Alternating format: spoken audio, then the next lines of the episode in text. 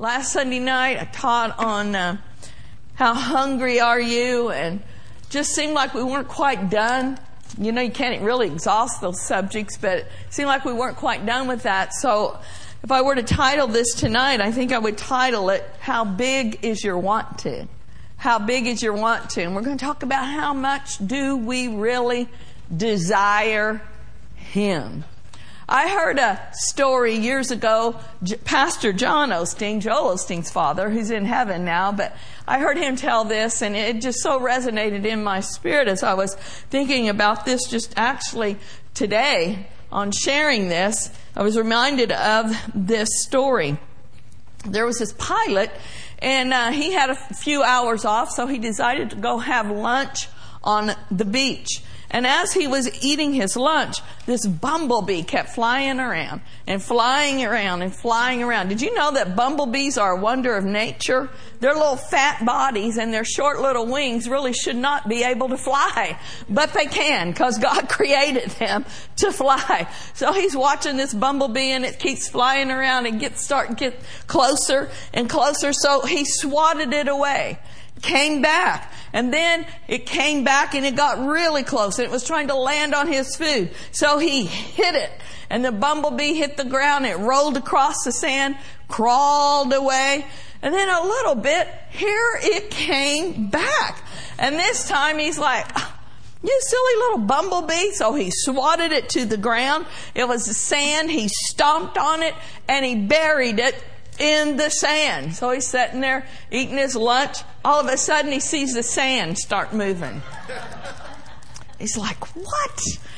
And this little bumblebee crawled out of the sand, shook the sand off, and sat there licking his wings, trying to get all of the sand off of it. He's like, What is wrong with this bumblebee. It's shaking it and all of the sand off. It tried to walk. It started walking a little bit. Then all of a sudden it started flapping its tiny little wings. It took off a little bit and he's just sitting there in amazement that this bumblebee was still alive, first of all, and it was trying to fly. The longer he sat there and watched it, he just was amazed. And all of a sudden, this bumblebee kept working its wings, working its wings, and then in a little while, it took off and flew right over his head. And as he was sitting there, the Lord spoke to him and he said that bumblebee had a big want to. That bumblebee wanted to live and that bumblebee wanted to fly. It had a huge want to. It didn't give up. And the Spirit of God said to him, how big is your want to? Even when life knocks you down, even when you feel like you've been stomped on and put down into the sand and the difficulties have come, how big, how determined is your desire to get up and to fly again. Amen? How many of you in here got a big want to? You got a big desire to follow God and to see God's best in your life. If you were in the 11 a.m. service today, we had a wonderful testimony from our sweet I'm Iman Jean. And you know, she has told me on numerous occasions, my life has not been easy. I've had to go through a lot of rough and tough things and I've been there with her in some of them. I know it's been hard, but that woman woman refuses to give up. She just keeps on smiling, keeps on ticking, and keeps on going. Hallelujah. Cause she believes it with all of her heart. God's not done with me yet. He's got some things for me to do. I'd say Jean has a big want to. Amen. What about our Lord Jesus Christ? Just think about Him. He was crucified. He was put into the grave, but He had a big want to, to get up.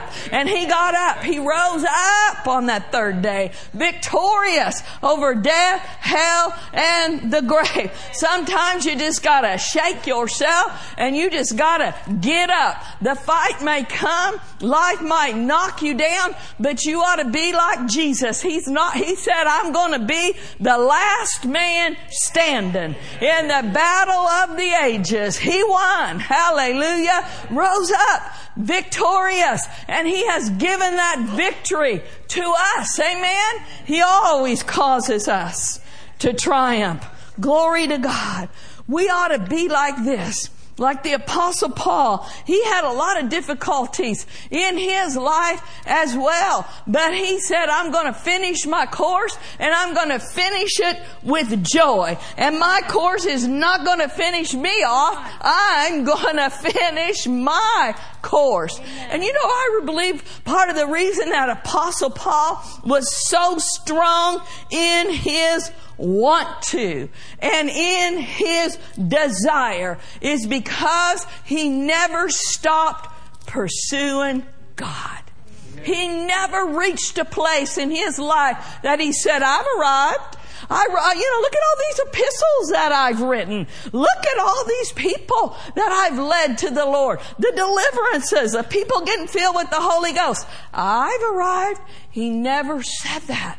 What did he say? He said in the book of Philippians in chapter 3 verse 10, this is what the apostles Paul attitude was. This was his want to, and it ought to be ours as well. For my determined purpose is that I may know him that I may progressively become more deeply and intimately acquainted with Him, perceiving and recognizing and understanding the wonders of His person more strongly and clearly, and that I may in the same way come to know the power outflowing from His resurrection, which it exerts over believers, and that I may also share His suffering as to be continually transformed in spirit into His likeness, even to His death in the hope. So He says here, I've got a determined purpose. That sounds to me like a strong desire, a big want to to know Him in a greater fashion, to become more deeply acquainted to Him and to know that power outflowing from His resurrection. Pastor mentioned it this morning. That same spirit that raised Jesus from the dead, where is it? It dwells in us. That same resurrection power that the apostle Paul said, I'm determined to know, to come into a greater knowledge, to become acquainted with that resurrection power. It's in us. And it ought to be our determined purpose to let it dwell and move in our lives. Pastor, this morning he also said this at the end of the service. Deep calls to deep. And we as a church, we're going into a deeper relationship with Jesus. We are going deeper in our prayer life. We're believing and we're having greater manifestations of His glory. Just like tonight, as we're worshiping the Lord, we as believers who, who've been born again a long time and we've been around the things of God and we've been in His presence, we can get acclimated to the presence of the Lord and begin to take it for granted.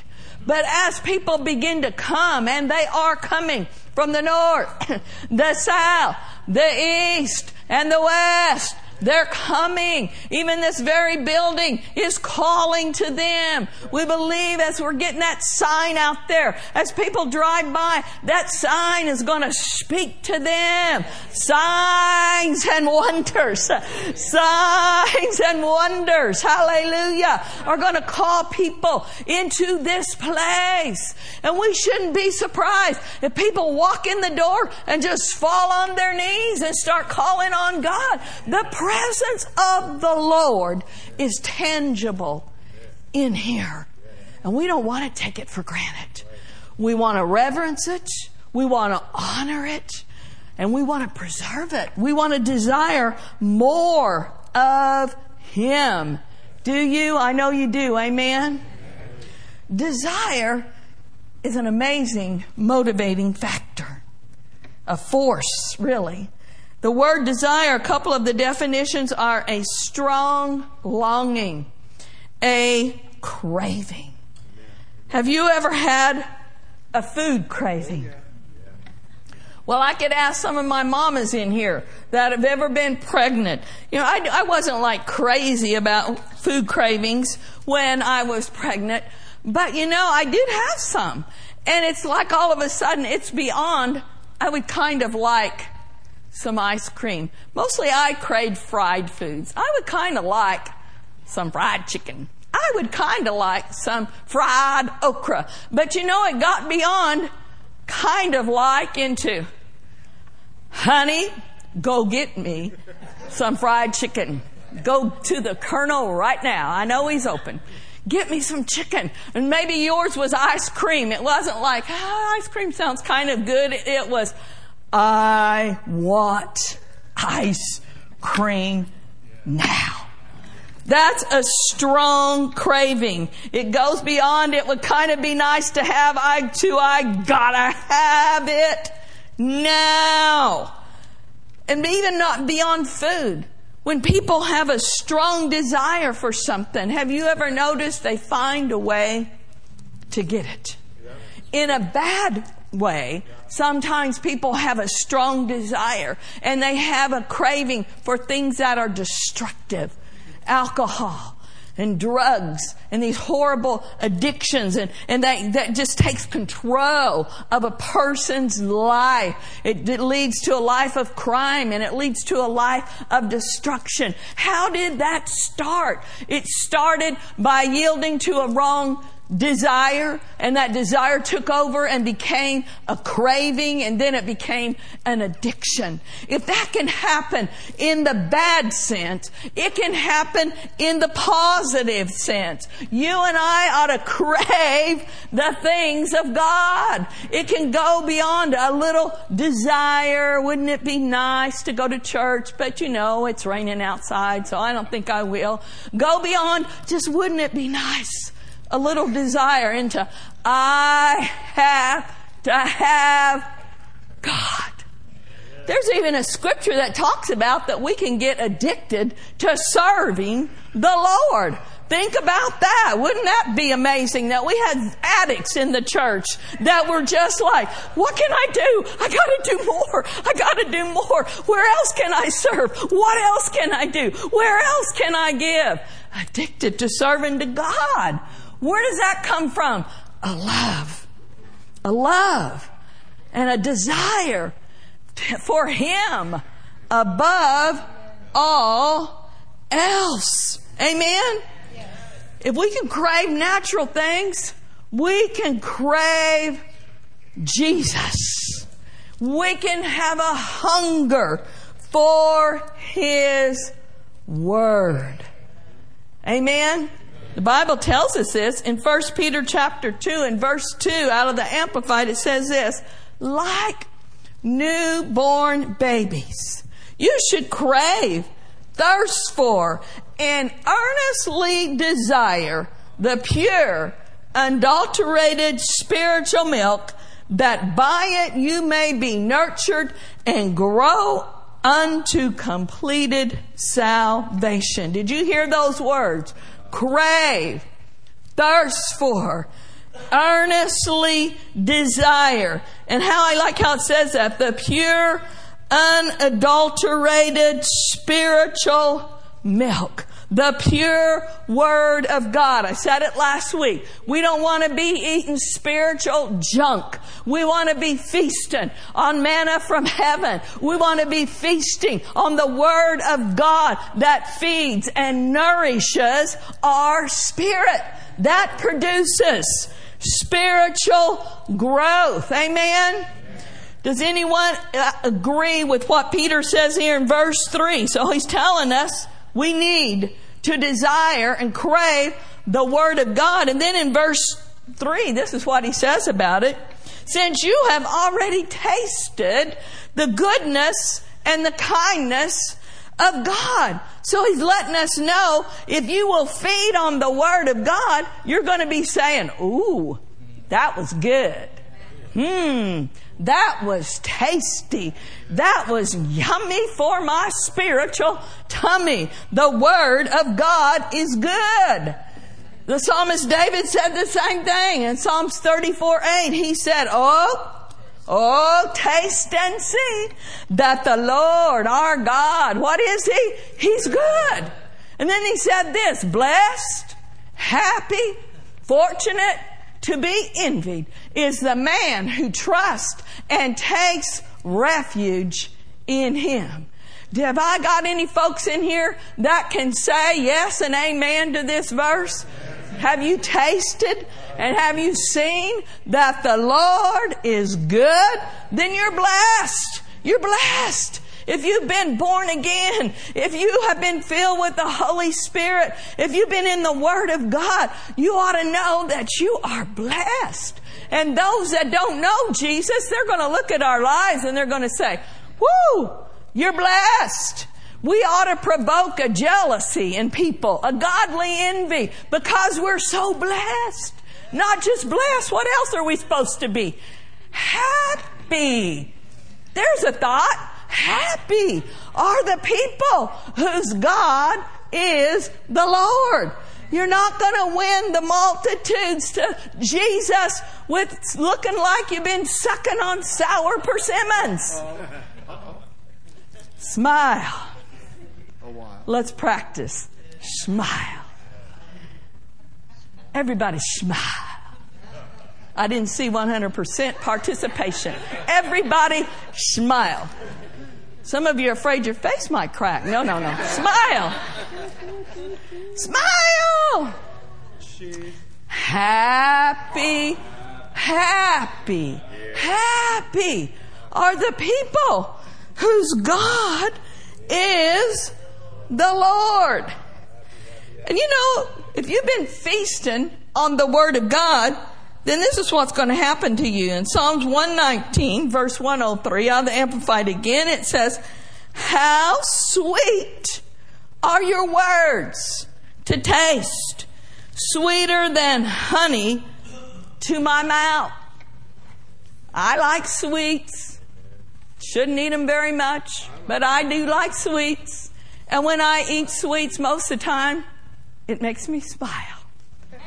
Later I regret it because, you know, it shows up in places, but. but he said, we can take the word and go, mmm, that tastes delicious. It's sweeter than honey to my mouth. Amen? So this should be our quest, folks. That we would get greater revelation from the Word of God that we would desire earnestly the sincere milk of the word. Anybody want to grow up, become more like him? Absolutely. How about this? That we would or want to have richer and more deeper fellowship with him. And how about this one? Should we desire to develop in our prayer life? Prayer is heartfelt communion with Him. It's talking to our Heavenly Father, our King of Kings, our Lord of Lords. And it doesn't need to be a shallow thing. It doesn't need to be a mundane religious exercise. Prayer ought to be exciting. Prayer ought to be a time when you're pouring out your heart to Him but you're also listening.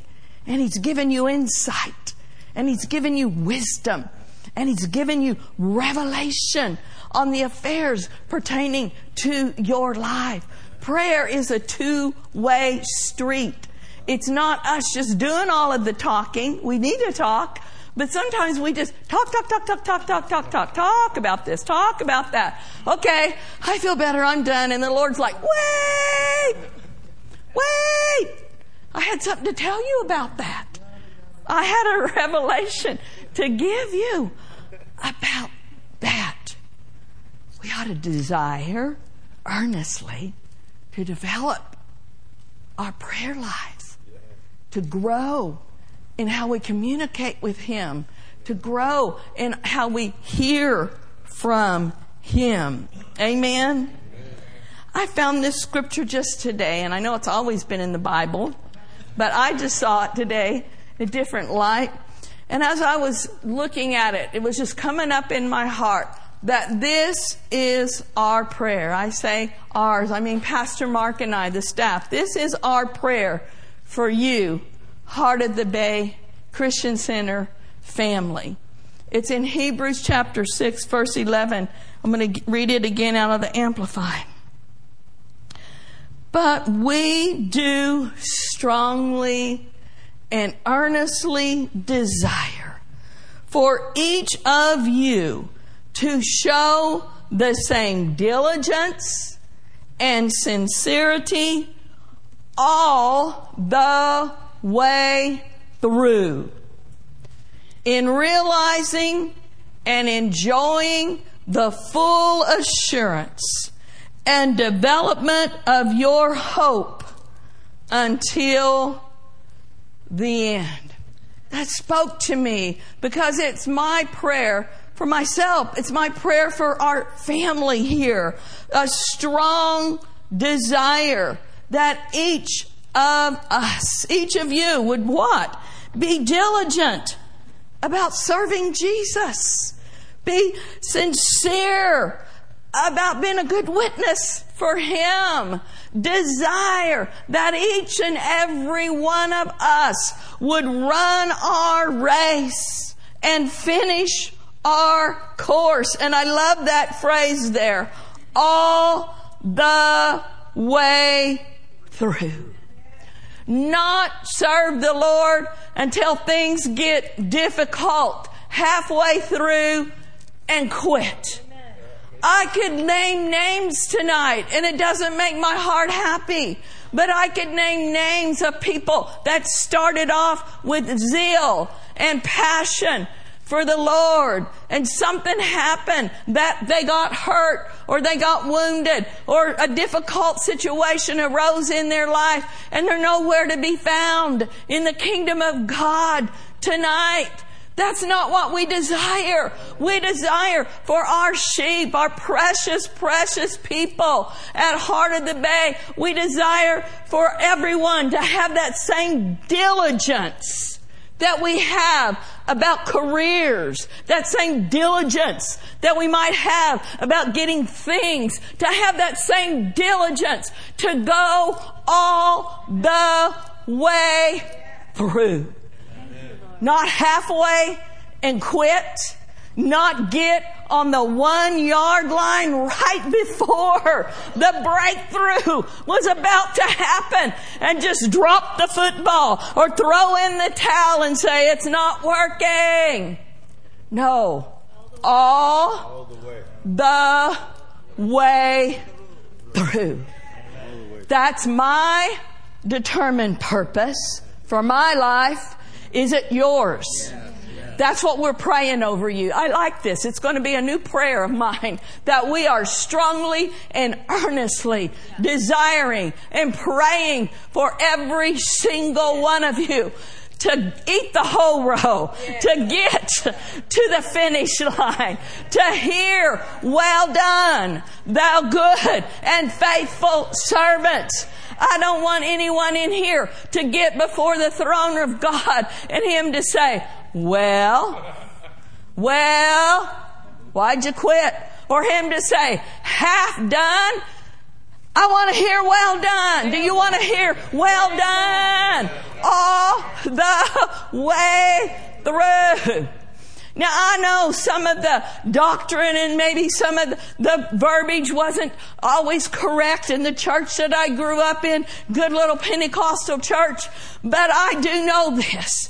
Those saints taught me and I saw people that would spend hours on their knees. My mother was one of them. Spend hours on their knees and they would not get up until they said, We prayed through. We prayed through. What are they saying? We got that note of victory. We know we got it. We got it. We prayed through. We don't need to be in such a hurry in His presence when we're seeking Him, when we're praying about something. Now, I'm not talking about, in, you know, in our, our church services, of course, there's time restraints and, and those things happen. But I'm talking about when you are at home. Pray through. If you don't know what that means, then that means you ain't done it yet. Means you ain't through. You ain't through. Cause you know when you is through. Yeah. You know when you got that note of victory. Things might not look any different. The people may not be acting any different, but you got it in here. And when you got it in here, when you prayed it through, and you got it here, and you got the victory, then you're not moved by what you might see or not see in the natural. Can anybody relate to what I'm saying? Hallelujah. Hallelujah. And it's not always easy when God puts something on the inside of you or, and you know that you need to obey in a certain area. It doesn't always mean that it's going to be easy on the flesh. It will cost the flesh something. It costs the flesh something to give Jesus your all. But the cost is never greater than the reward. Your flesh might scream if you have that prompting to get up an hour early and pray.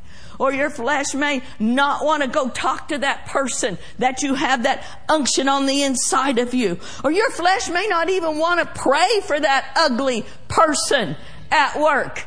It cost you something.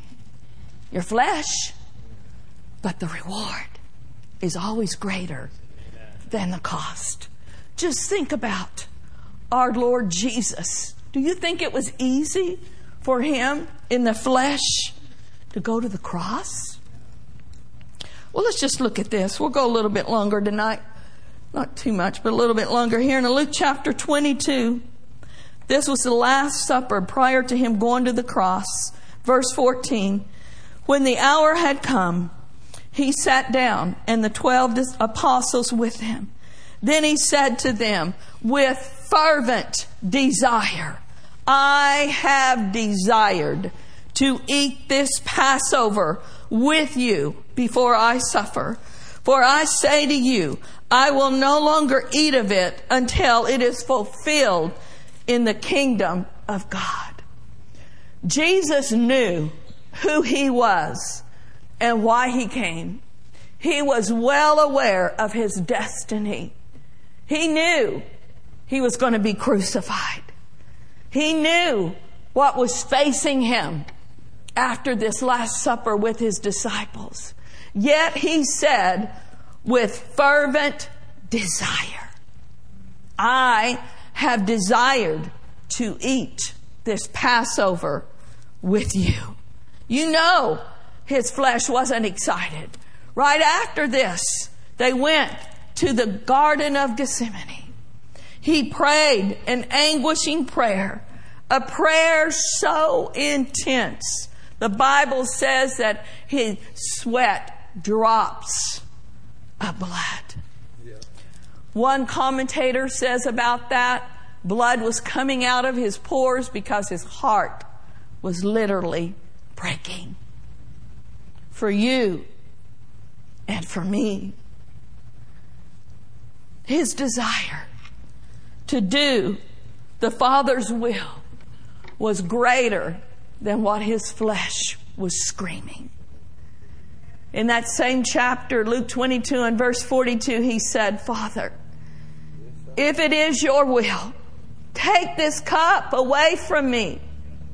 Nevertheless, not my will, but yours be done.